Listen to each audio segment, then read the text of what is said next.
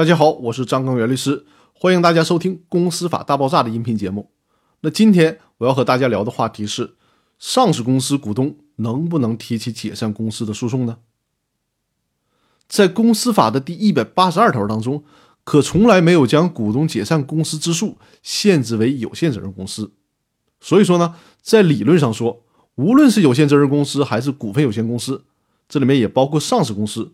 都是有可能会涉及到公司解散诉讼的，但是我们都知道，上市公司是有比较强的开放性的，股份的流通性也是比较强的，而且上市公司的解散牵扯到方方面面，以及成千上万中小股东的利益，所以直到如今，我们似乎也没有听说过哪个法院判决了上市公司解散的案子。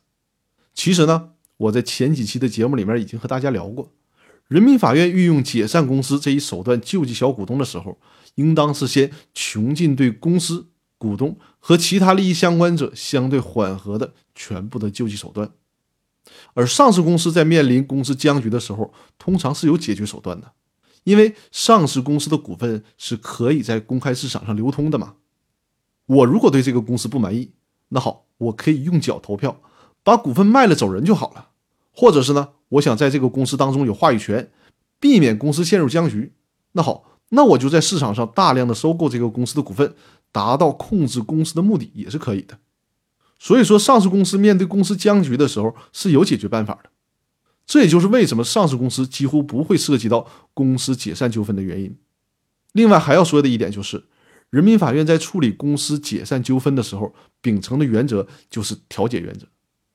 这个原则在最高人民法院的《公司法司法解释二》第五条第一款当中是有具体体现的。这个第五条是这样规定的：人民法院审理解散公司诉讼案件，应当注重调解。你看，这里面已经明确的强调了应当注重调解。当事人协商同意由公司或者是股东收购股份，或者是以减资等方式使公司存续。且不违反法律、行政法规强制性规定的，人民法院应予以支持；当事人不能协商一致使公司存续的，人民法院应当及时判决。那在这个条文当中，就明确强调了法院的调解原则，也就是在面对公司解散纠纷的时候，法院应该注重调解，调解不成，没有其他办法了，那么法院再去考虑用判决的方式解散公司。那好，我们今天的分享。就到这里，我们明天继续。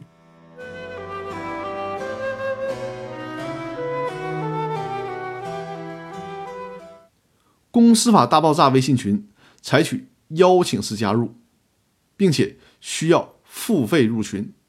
想加入公司法大爆炸微信群的听众，可以先加我的微信，然后我会把有关入群收费的公告发给您。待您付费之后，我会。加您入群，我的微信号是五二幺五六三二，先加我的微信。我的微信号是五二幺五六三二。如果想付费进群，请加我的微信。